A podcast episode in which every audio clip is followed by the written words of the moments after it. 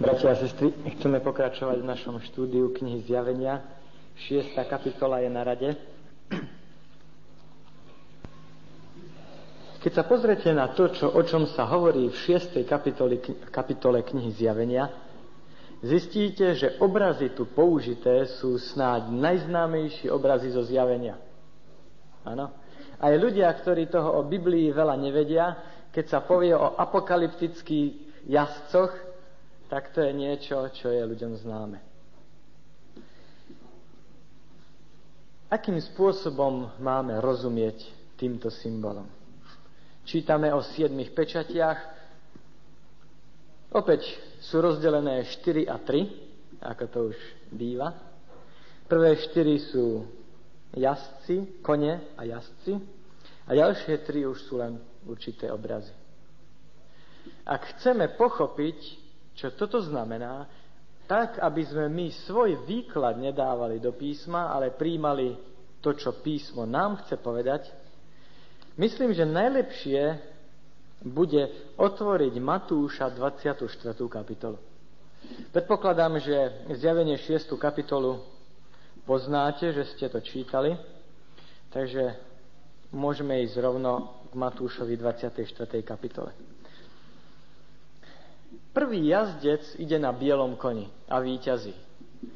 Nože si prečítajme Matúš 24.14.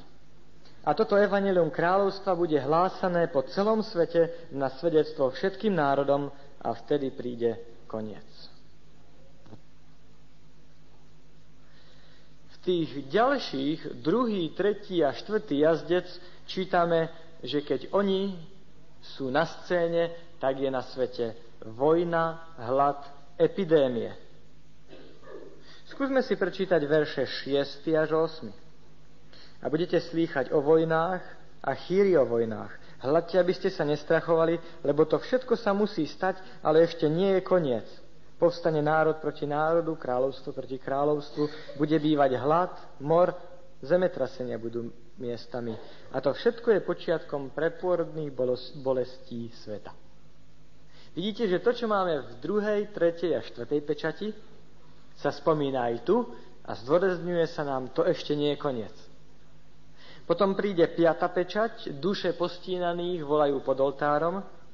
Prečítajme si verš 21. Lebo bude veľké súženie, akého nebolo od počiatku sveta až doteraz, ani už nikdy viac nebude. Opäť niečo, čo hovorí tým istým jazykom. A potom v šiestej pečati čítame o veľkom zemetrasení, o zatmení slnka, mesiaca, o padaní hviezd. Prečítajme si to, čo sa hovorí v tejto kapitole vo verši 29. A hneď po súžení tých dní Zatmie sa slnko, mesiac nedá svoje žiare, hviezdy budú padať z neba a nebeské moci sa budú pohybovať. Šiesta kapitola sa končí tým, že veľmoži, vodcovia, králi vo veršoch 15 až 17, zjavení 6, volajú vrchom a skalám, padnite na nás a prikryte nás pred tvárou toho, ktorý sedí na tróne a baránka, ktorý prichádza. Čítajme verš 30. Matúš 24.30. Vtedy sa ukáže znamenie syna človeka na nebi a vtedy budú plakať všetky pokolenia zeme a uvidia syna človeka prichádzajúceho na nebeských oblakoch s mocou a slávou veľkou. Nie je to ten istý obraz? A potom siedma pečať hovorí, že povstalo ticho na nebi. A Matúš 25, 31 nám hovorí, prečo asi. A keď príde syn človeka vo svojej sláve a všetci svätí anieli s ním, vtedy sa posadí na tróne svojej slávy. A tak, čo asi bude znamenať sedem pečatí zo zjavenia 6. kapitoly? Môžeme sa vrátiť naspäť do zjavenia 6. U Matúša 24 máme kľúč. Budú to dejiny tohto sveta. Od na nebo vzatia Ježiša Krista až po druhý príchod. A tak vieme, ako tomu máme rozumieť. Ako som už povedal, E, sedem pečatí sa nachádza v časti zjavenia, v tzv. historickej časti, ktorá hovorí o siedmých listoch. A sme si hovorili, že ukazujú nielen na sedem typov duchovných skúseností, aké ľudia prežívajú, ale aj na sedem období dejín cirkvi od doby pána Ježiša až po druhý príchod. Potom tu nám máme sedem pečatí, ukazujú na to isté. Pozdejšie príde sedem trúbení a sedem posledných rán. A vždycky tieto sedmičky sú rozdelené na 4 a 3. Poďme teda k prvej pečati. Verše 1 a 2. Videl som, keď otvoril baránok jednu zo siedmých pečatí a počul som jednu zo štyroch živých bytostí, ktorá hovorila ako hlasom hromu. Poď a víc. A videl som hla biely kvoň a ten, ktorý sedel na ňom, mal lučište, dala sa mu koruna a vyšiel víťaziac, aby víťazil. Ako som už spomínal, pri výklade zjavenia je vždycky dôležitý starozákonný koreň. Starozákonný koreň k týmto obrazom nachádzame v knihe Zachariáša v prvej kapitole, verše 8 až 17. Ja to teraz nebudem čítať, ale tam čítame o rôznych koňoch, ktoré chodia po celej zemi. A tak tento obraz zo starého zákona je tu na prevzatý a ukázané na to, čo sa bude diať v dejinách tohto sveta. Tu nám máme len štyroch jazdcov. Štyroch, eh, štyri, štyroch koni, štyri kone a štyroch jazdcov v štyroch rôznych farbách.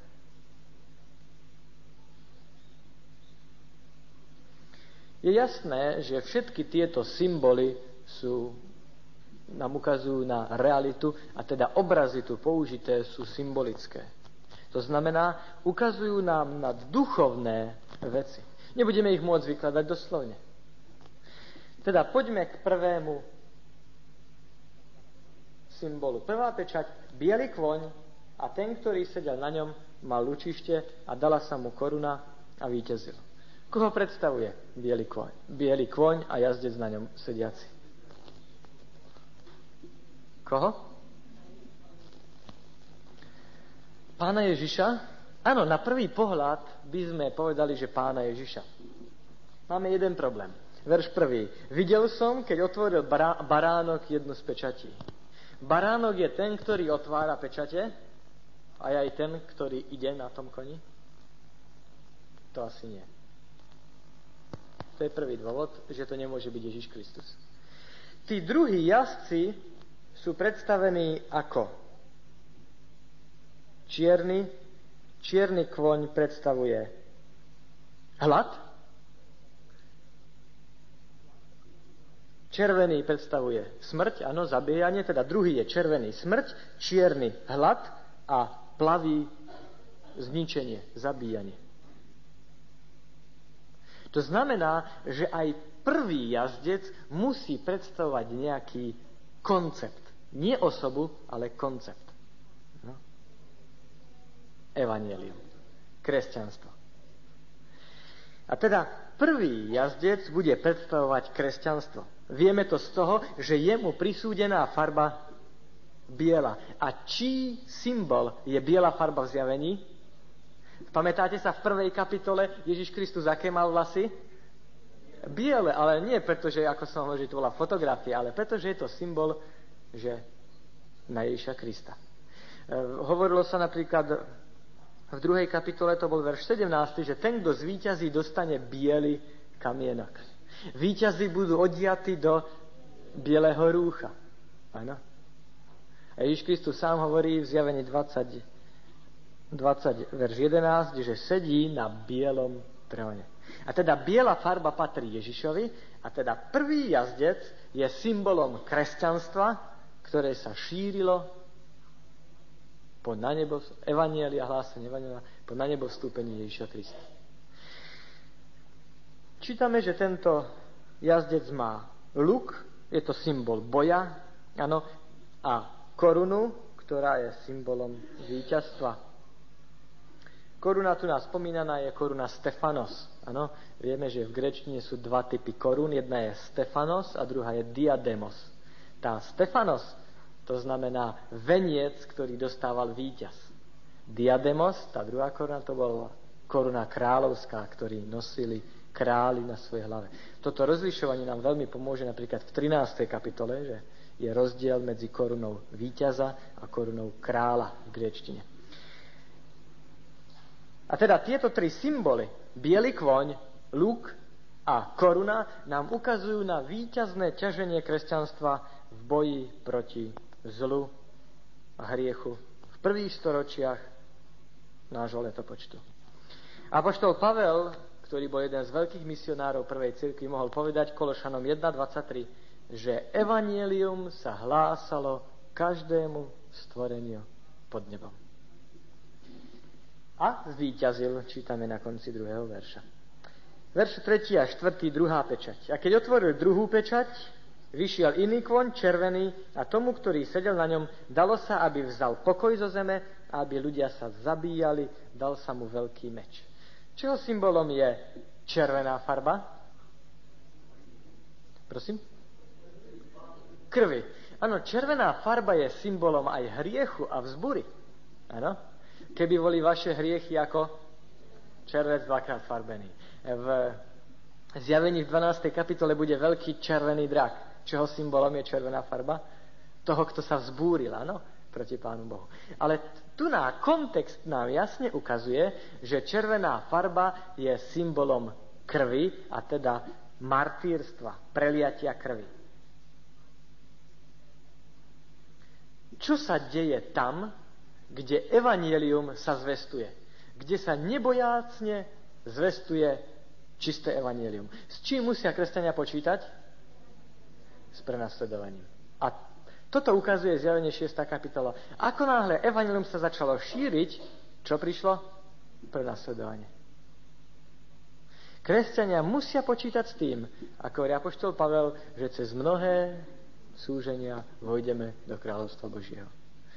Tí, ktorí chcú pobožne žiť na tomto svete, nebudú to mať ľahké. A nakoniec nie je to to, čo sme čítali, že po efeskom zbore prišiel zbor smirnenský a mnohí z vás budú mať súženie a budú uvrhnutí do žalára. Áno, to bola skúsenosť kresťanov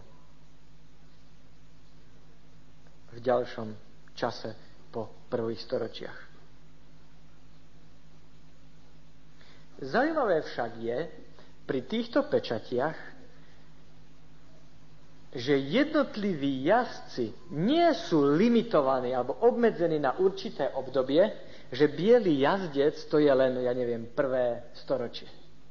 Ale že keď jazdec vyjde na scénu, tak tento jazdec pokračuje až do doby konca. A tak štyri kone predstavujú štyroch jazdcov, ktorí tu nám budú stále. Prosím vás, skončilo zvestovanie Evanielia s prvým storočím? Nie. Kedy bude zvlášť intenzívne kresťanstvo hlásané? Dobe konca. A takisto skončilo prenasledovanie kresťanov prenasledovaním, ja neviem, Diokleciánovým, Domiciánovým a podobne. Nie. Tieto kapitoly nám hovoria, že môžeme počítať s tým, že tí, ktorí budú Pánu Bohu chcieť dostať verní, nebudú to mať v živote ľahké. Toľko teda k druhej pečati, poďme k tretej. Čierny kvoň. A keď otvoril tretiu pečať, videl som hla čierny kvoň a ten, ktorý sedel na ňom, mal váhu vo svojej ruke. Áno, kresťania, ktorí hlásali evanelium, ktorí chcú byť Pánu Bohu verní a sú predstavení v šírení kresťanstva touto bielou farbou, musia počítať s tým, že budú prenasledovaní. Ale bol to už Tertulian, ktorý povedal, prenasledovanie s kresťanstvom nič nespravilo krv mučeníkov sa stala semenom Evanília. Čím viacej Rímania kresťanov vyhubili, tým viacej ich pribúdalo. A teda o čo sa bude snažiť Satan?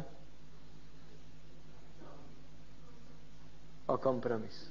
Čierna farba je symbolom odpadnutia. Poznamenajte si Izajáš 50. kapitola, verše 1 a 4. A tak keď nepomohlo prenasledovanie na to, aby kresťania stratili zo zretela Ježiša Krista a jeho učenie, čo prichádza? Zanedbávanie Božích pravd. A všimnite si, čierny jazdec, čierny kloň a jazdec, ktorý sedel na ňom, mal váhu vo svojich rukách a počul som hlas, ktorý hovoril liter pšenice za denár a 3 litre jačmeňa za denár, oleju a vínu neškoď. Áno, čo sa stáva v ďalšom období kresťanstva?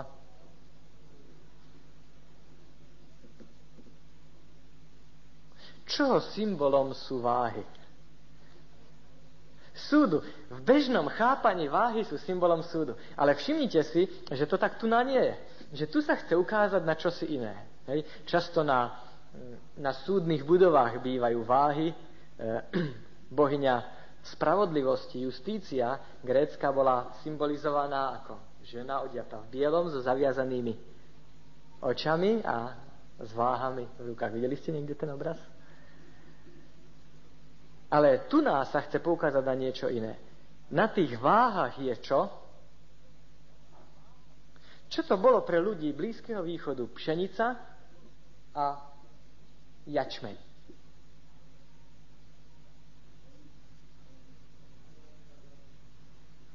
Čo to bolo pre nich? Základná potrava. Jačmeň pre tých najchudobnejších a pšenica bežne pre tých ostatných. Áno? Väčšinou ľudia sa živili pšenicou, akurát tí najchudobnejší sa živili jačmeňom. A teda chce sa nám tu poukázať na veľký nedostatok čoho si, čo je životne dôležité. A čo pre nás, kresťanov, je životne dôležité? Čo je pre nás tou pšenicou, tým pokrmom Božieho slova? Ján 6. kapitola. Akým spôsobom sa mohlo stať, že po bielom koni prichádza čierny? Akým spôsobom môže dojsť k odpadnutiu? Že sa zanedbáva Božie slova. A na to ukazuje aj táto tretia pečať. Príde obdobie, keď Božie slovo bude zanedbávané a tak bude veľmi vzácne. Cena, ktorá je tu na uvedená, jeden denár, to bola práca robotníka za 12 hodín práce, na liter pšenice, to znamená porciu človeka na jeden deň, alebo jačmenia, ten bol lacnejší, je horibilná, astronomická. Dokonca, čo sa nám zachovali hm, e, ceny z časov Cicera, je to tisícpercentné zvýšenie cien. Ano? Dokážete si predstaviť, že by niekto celý deň pracoval 12 hodín len preto, aby jedného človeka nasítil? A teda je tu symbol akútneho, veľkého nedostatku. Tu je príčina toho, prečo je kvončierny, prečo došlo v kresťanstve odpadnutiu. A kedy dochádza medzi kresťanmi k odpadnutiu? Vždy vtedy, keď Božie slovo je zanedbávané. Božie slovo bolo vzácne tam, kde by malo byť to znamená, v cirkvi žiaľ nedalo sa nájsť. Bolo veľmi vzácne. A tak výsledok bol odpadnutie. No a čo to znamená oleju a vínu? Neškoď? Olej je symbolom v Biblii Ducha Svetého. Prosím vás, to, že ľuďom sa zoberalo písmo sveté, že ho nemali k dispozícii, poviazalo Ducha Svetého? Nie. Čiže Duch Svetý aj tak pôsobil. No a čoho symbolom je víno? Prosím?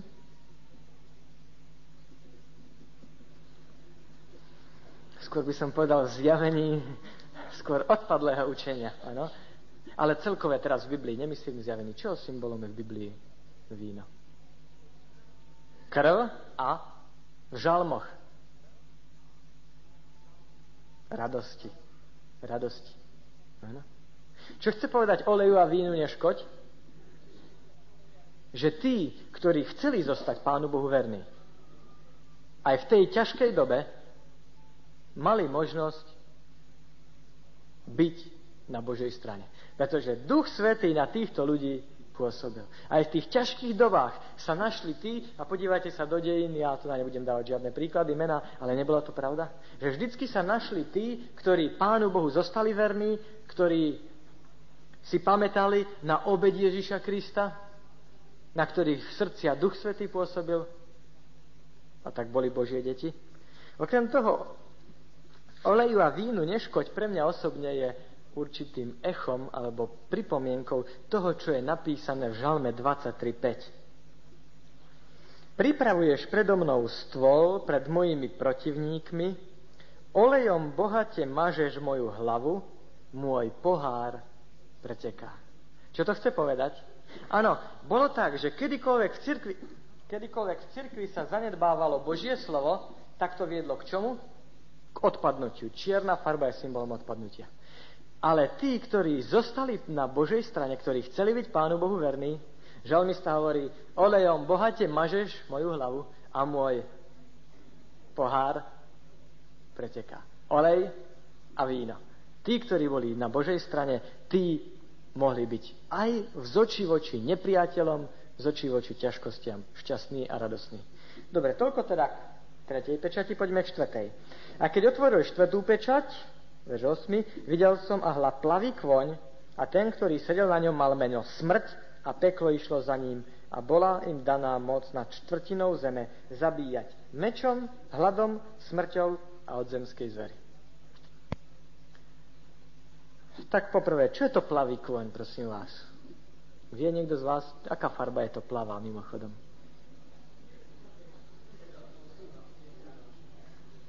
Sivá, hrdzavá, šedá.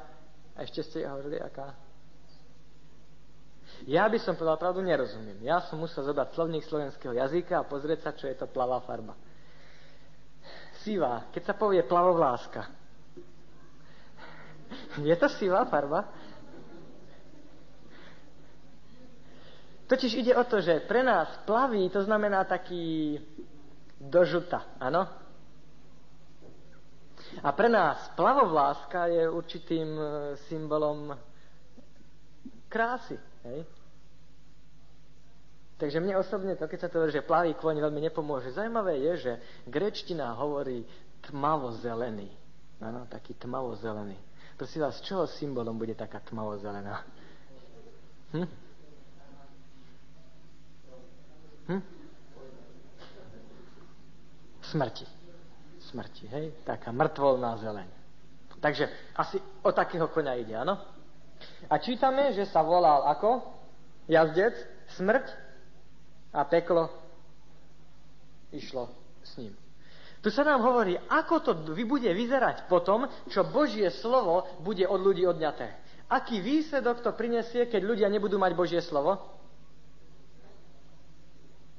Duchovnú smrť a zničenie tých ľudí. Všimnite si, čím boli ľudia ničení. Bola im daná moc nad štvrtinou zeme, ja sa k tomu ešte vrátim, zabíjať mečom. Čo je v Biblii Efeským 6. kapitola meč? Čo symbolom je? Božie slovo. To znamená, vtedy, keď chýbal meč ducha, tak ľudia narábajú akým mečom? Už skutočným. Ak sa nenarábam duchovným mečom, tak ľudia hynú mečom skutočným. A to bude hneď v ďalšej pečati. Teda ľudia hynuli od toho, že ľudia ten svoj meč si prispôsobovali tak, ako sa to im chcelo, ako sa to im páčilo, nešlo sa podľa Božieho slova. Ďalej, čím ľudia hynuli? Hladom. O aký hlad tu ide? Sú to symboly, teda o duchovný, áno. A keď ľudia mali duchovný hlad, tak čo sa s nimi stalo? Duchovne zomierali a čím? Od zemskej zvery. Od... Má niekto nejaký iný preklad? Od šeliem. Pýtam sa, od akých šeliem? Hm? No čo, medvede ich trhali? Bude sa tu jednať o divé zvery, ja neviem, lev, alebo čo ešte, však tu ani v Európe nemáme, a to sa hovorí o Európe. V zjavení, hovorí vám niečo šelma? Aha. To znamená, kedykoľvek sa ľudia odišli od Božieho slova, prišiel duchovný hlad a duchovná smrť, pretože sa stali ľahkou korisťou šelmy zo zjavenia 13. kapitoly, prvej, druhej a zo zjavenia 17. kapitoly. Viete, aké sú to šelmy? No tie, o ktorých bude o chvíľu reč ďalej, v ďalších kapitolách. A kedy tie vznikajú, budeme si hovoriť práve v tomto období. Áno. Medzi prvým a druhým príchodom Ježiša Krista. Spočiatku kresťanstvo sa šírilo, potom prichádza prenasledovanie, áno, vieme zhruba, kde sme, a potom prichádza nedostatok Božieho slova, stredovek, a ľudia hynuli od toho, že nepoznali pravdu. Dobre, bola im daná moc nad štvrtinou. Prvýkrát sa spomenie určitá časť zeme. Sedem listov, tam nebolo žiadne obmedzenie a tu nás sa prvýkrát spomenie štvrtina zeme, potom v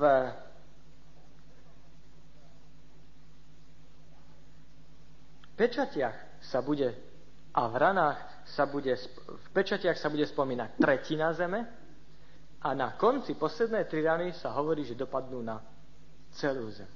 Všimnite si, ako to ukazuje opäť nie percentá, prosím vás, nie percentá, lebo čísla nemajú číselný význam, ale symbolický, hej, nie kvantitatívny, ale kvalitatívny význam zjavení, ukazujú na stále väčšie tempo, ako sa blížime ku koncu, k záveru. Že Pán Boh sa snaží ľudí upozorniť, tým viacej zničenie čoraz väčšie, aby ľudia sa zbadali, kde asi sú. Dobre, toľko teda k prvým štyrom pečatiam, ktoré sú pod symbolmi koňov a jazdcov. Teraz prichádza piata a ďalšie tri už nebudú apokalyptickí jazdci, ale jednoducho obrazy. Keď otvoril piatú pečať, videl som pod oltárom duše zabitých pre slovo Božie a pre svedectvo, ktoré mali.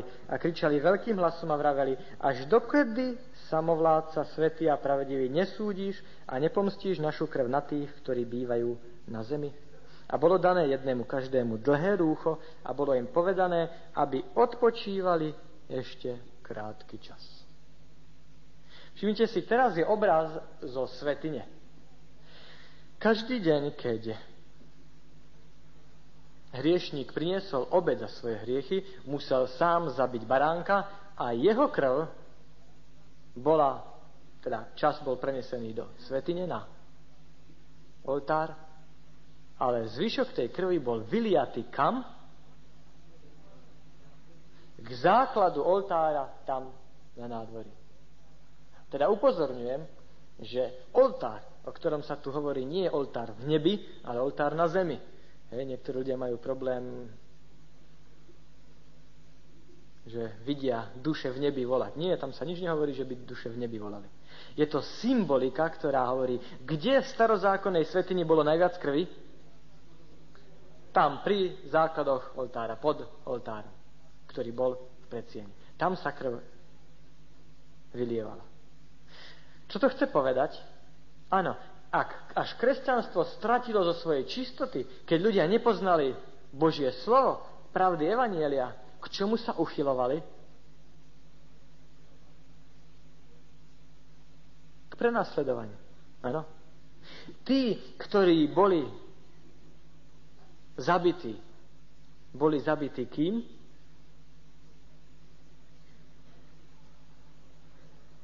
Svojimi vlastnými bratmi vo viere. A oni volajú, až dokedy, pane, to takto bude. A čo hovorí pán Boh? Ešte odpočívajte. Čo nám to chce povedať? Tak predovšetkým, krv a duša sú synonyma. Áno? A teda všimnite si, že tu nájde o prelievanie krvi, ktoré spôsobilo prenasledovanie kresťanov. A teda už viete, čo to znamená, že duše volajú pod oltárom. Volajú asi takým spôsobom, ako čítame, že krv Ábelova volá ku mne zo zeme. Volala krv Ábelova? Nie, to je metafora. Ano? Že niečo sa s tým musí urobiť. A čo volajú títo? Až dokedy? Prosím vás, čím je významná otázka až dokedy? Tú istú otázku kladie žalmista, napríklad žalm 94. Druhý, tretí, ne, tretí, štvrtý. Habakuk hovorí 1, 2. Až dokedy budem volať a ty nečuješ. A kde ešte sa vám vynoria slova až dokedy? Daniel 8, 13, áno? 8 kapitola. Až dokedy to takto bude? A všimnite si, čo volajú, až dokedy, o Bože, svetý a pravdivý, neposúdiš. Čím sa končí Daniel 8 kapitola? Svetiňovým obrazom a súdom. A oni volajú, kedy už bude súd. A čo im hovorí pán Boh? Ešte počkajte. Všimte si, čo nám, pre nás dnes hovorí táto kapitola. Áno, ukazuje na to, že kedykoľvek kresťania odpadli od Pána Boha, ako sa to prejavilo? Ján 16, 2 a 3 hovorí, príde čas, keď ľudia vás zabijú a budú si myslieť, že Bohu slúžia. Ale ja vám hovorím, Pána Boha nepoznali. Ľudia sa pýtajú, a kde bol Pán Boh, keď ľudia zomierali? V stredoveku, keď ty a ty boli prenasledovaní. A čo hovorí Pán Boh? Počkajte. Ja nemôžem vám pomôcť takým istým spôsobom, použitím násilia, lebo by som bol presne taký istý ako tí, ktorí vás prenasledujú. A tedy táto čas nám chce povedať, že hoci Pán Boh vypočúva naše prozby na tejto zemi, tu a teraz, to, čo teraz dostaneme ako odpoveď na naše modlitby, nie je Božie posledné slovo. Pán Boh hovorí, ja mám pre vás ešte čosi lepšie ako odpoveď na vaše modlitby. Nepočítajte s tým, že to, čo dostanete ako odpoveď na vaše modlitby teraz na zemi, je posledné slovo od Pána Boha. Nie, Pán hovorí, ja mám pre vás čosi lepšie. A čo im povie? Ja mám pre vás biele rúcho. Podívajte sa, tu máte istotu, že ja vám dám čosi lepšie. A nie je to pravda v živote nás, kresťanov? Apoštol Pavel hovorí, pane, to je 2. Korinským 12. kapitola, toľkokrát som sa modlil, trikrát som prosil, aby som videl. A pán Boh čo mu hovorí? Ja ti dám niečo lepšie. Moja milosť ti je dostatočná. A teda táto časť zjavenia nám hovorí, že Pán Boh počuje naše prozby, pomôže nám, dá nám to, čo potrebujeme ale to najlepšie pre nás ešte chystá. A teda, keď čítame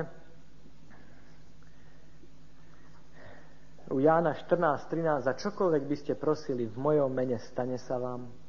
Ako tomu rozumiete? Prosili tieto, títo prenasledovaní, aby im Pán Boh pomohol? Prosili? Prosili. Prosili v Ježišovom mene? Áno, stalo sa im? Nie. Tak, jak je to. To je to, čo nám chce povedať táto časť zjavenia. Pán Boh pre nás chystá ešte čosi lepšie. To, čo tu a teraz dostaneme na tejto zemi, nie je Božie posledné slovo. A teda modliť sa v Ježišovom mene, za čokoľvek by ste prosili v mojom mene, neznamená, že na konci modlitby povieme, a to všetko prosíme v mene Ježiša Krista, lebo to nie je magická zaklinacia formulka, ktorú keď povieme, dostaneme všetko, ale znamená čo? Modliť sa tak, ako sa modlil Ježiš Kristus. Filipsová Biblia anglická prekladá za všetko, čokoľvek by ste prosili ako moji nasledovníci. A ako sa Ježiš modlil, Matúš 26.39 v Getsemane? Nie moja, ale tvoja vôľa nech sa stane. A tak všimnite si, nádherným spôsobom Pán Boh nám ukazuje, ja všetky vaše prosby na tejto zemi nemôžem vypočuť. A to nie preto, že by som nepočul, že by som nechcel. Ja vám chcem dať niečo lepšie. Nie vždycky vám môžem dať to, o čo prosíte.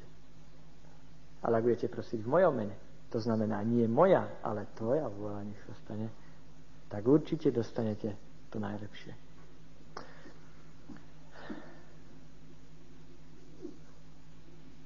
Toľko teda k tomuto. Snaď výrok Eldona, George Eldon Ladd, profesor novozákonnej teológie, ktorý nie je adventista, hovorí toto. Skutočnosť, že Ján videl duše mučeníkov pod oltárom, nehovorí nič o stave mŕtvych a o tom, čo je po smrti. Je to jednoduchý obraz skutočnosti, že títo ľudia boli zabití v mene Božom. Áno? O to nie je adventista. Sme v knihe apokalyptickej a teda duše volajúce sú symbolom krvi, ktorá kde bola? No pri oltári. A je zaujímavé, akým krásnym spôsobom štruktúra zjavenia, a o tej som ja veľa nehovoril, ale počítam s tým, že snad by som vám dal aspoň na papieri, akým nádherným spôsobom štruktúra zjavenia nám pomôže, že v tejto časti zjavenia korešponduje 20. 19. 20. kapitola.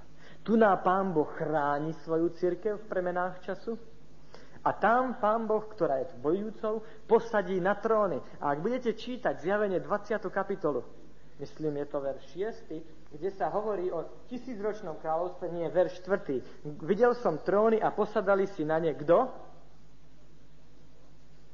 Duše postínaných pre svedectvo Ježiša Krista. Prosím vás, po skriesení, kto si sa dá na oltár, na, na trón v nebesiach, kto bude? Ľudia. Ano. A teda vidíte, že ten istý obraz je použitý tu aj tu. A krásne sa nám doplňuje a nám pomáha vysvetliť, že sa tu nejedná o stav človeka po smrti a o teda nejaké dušičky, ktoré by volali, ale že jasne hovorí o prenasledovaní. Dobre, toľko k tomu. Poďme k šiestej pečati. A videl som, keď otvoril šiestu pečať, verš 12, hla postalo veľké zemetrasenie, slnko zčernalo ako srstené vrece, mesiac bol celý ako krv. Upozorňujem vás na to, že Matúš 24 sme čítali, pán Ježiš hovorí a hneď po súžení tých dní. Nie je to zaujímavé pre výklad toho? To bolo Matúš 24, 29. Pýtame sa, stalo sa toto? Veľké zemetrasenie, zatmenie slnka, mesiac ako krv. Stalo sa? Áno. Ja nebudem o tom veľa hovoriť. 1. novembra 1755 Lisabonské zemetrasenie zničilo asi 50 až 70 tisíc ľudí. E, tmavý deň 19. mája 1780 veľká temnota v Spojených štátoch. Prečo tieto veci boli významné? Prosím vás, zemetrasenie Lisabonské nebolo najväčšie v dejinách sveta. Stalo sa, že v Číne bolo zemetrasenie, pri ktorom zahynulo oveľa viacej ľudí ako pri Lisabonskom. Zatmenie slnka v roku 1780 zdá sa podľa posledných vedeckých skúmaní, že bolo spôsobené lesným požiarom.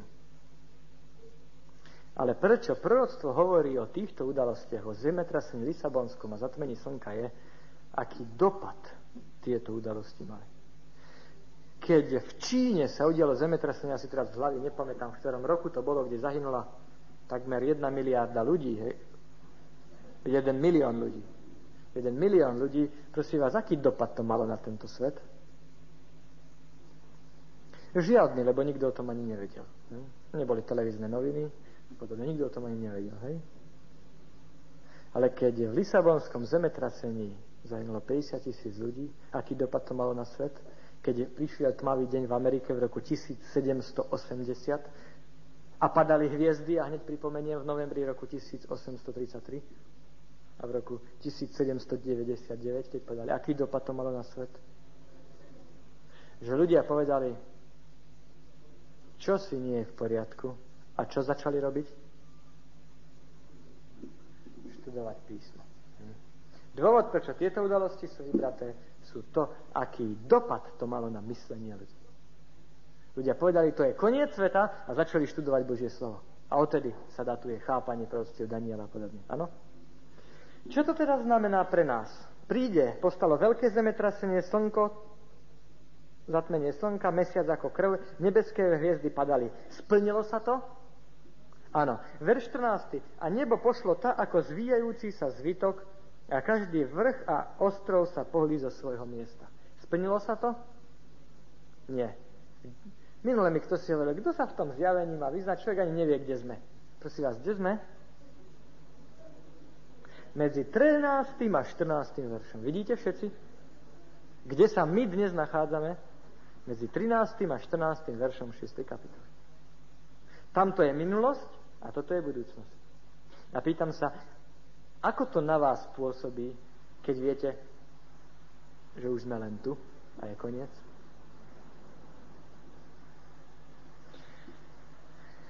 Kráľovia, verš 14. Kráľovia zeme, veľmožia, boháči, vojvodcovia a mocní, všetci skryli sa do jaskýň, do skal vrchov a vraveli vrchom a skalám. Padnite na nás a prikryte nás pred tvárou toho, ktorý sedí na tróne a pred hnevom baránka, lebo prišiel ten veľký deň jeho hnevu. Kto môže obstať? Všimte si, to už je popis druhého príchodu Ježiša Krista a klade nám veľmi dôležitú otázku. Kto môže obstáť? Kde máme totiž siedmu pečať?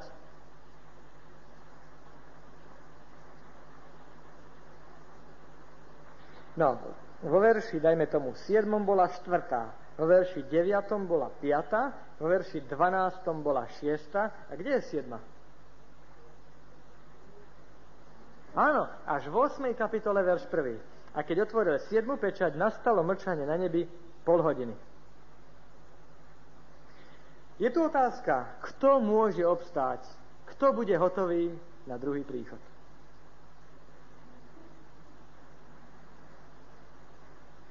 A čo myslíte? Aký postoj má k tomu pán Boh? Záleží mu na tom, kto, môj, kto obstojí? Záleží. Podľa čoho to vieme?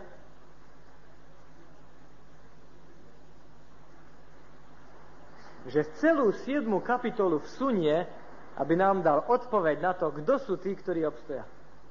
Kto sú tí, ktorí v dobe konca, pred druhým príchodom, budú na strane Božej. A o kom je reč v 7. kapitole? O zapečatených. O tom budeme hovoriť na budúce.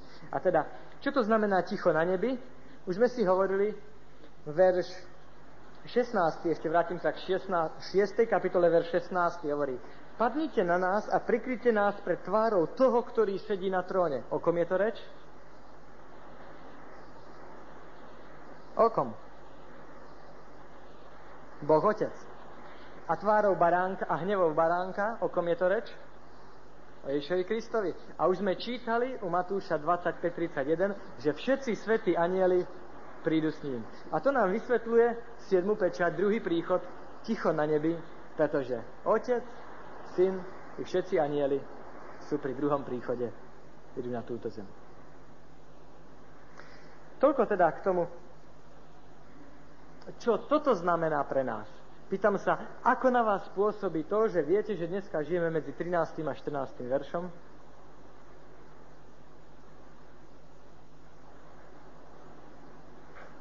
Budú tí, ktorí prežijú, budú tí, ktorí obstoja? Budú. Otázka je, na ktorej strane budem ja, na ktorej strane budeme my. Matúš 24.33 hovorí, Matúš 24.33 A tak aj vy, keď uvidíte všetko toto, vedzte, že je blízko pred odvermi. A čo to znamená pred odvermi? Ak je niekto pred odvermi, čo to znamená?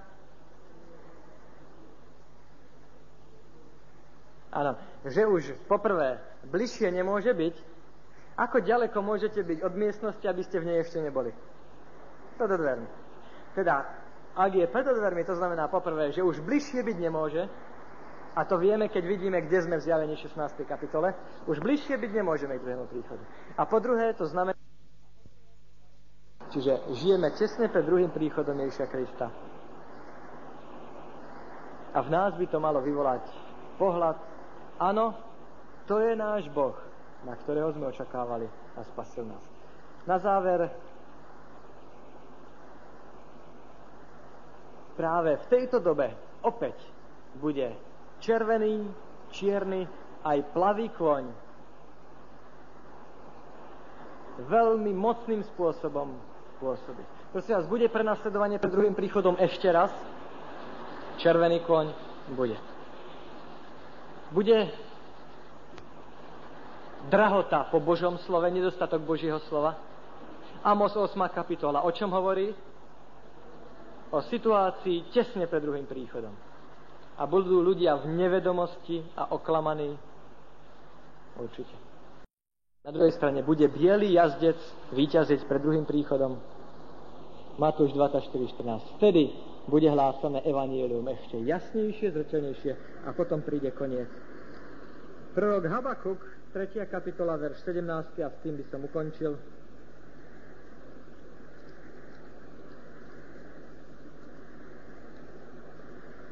Aj keď teraz aj tak nikto domov ísť nemôže.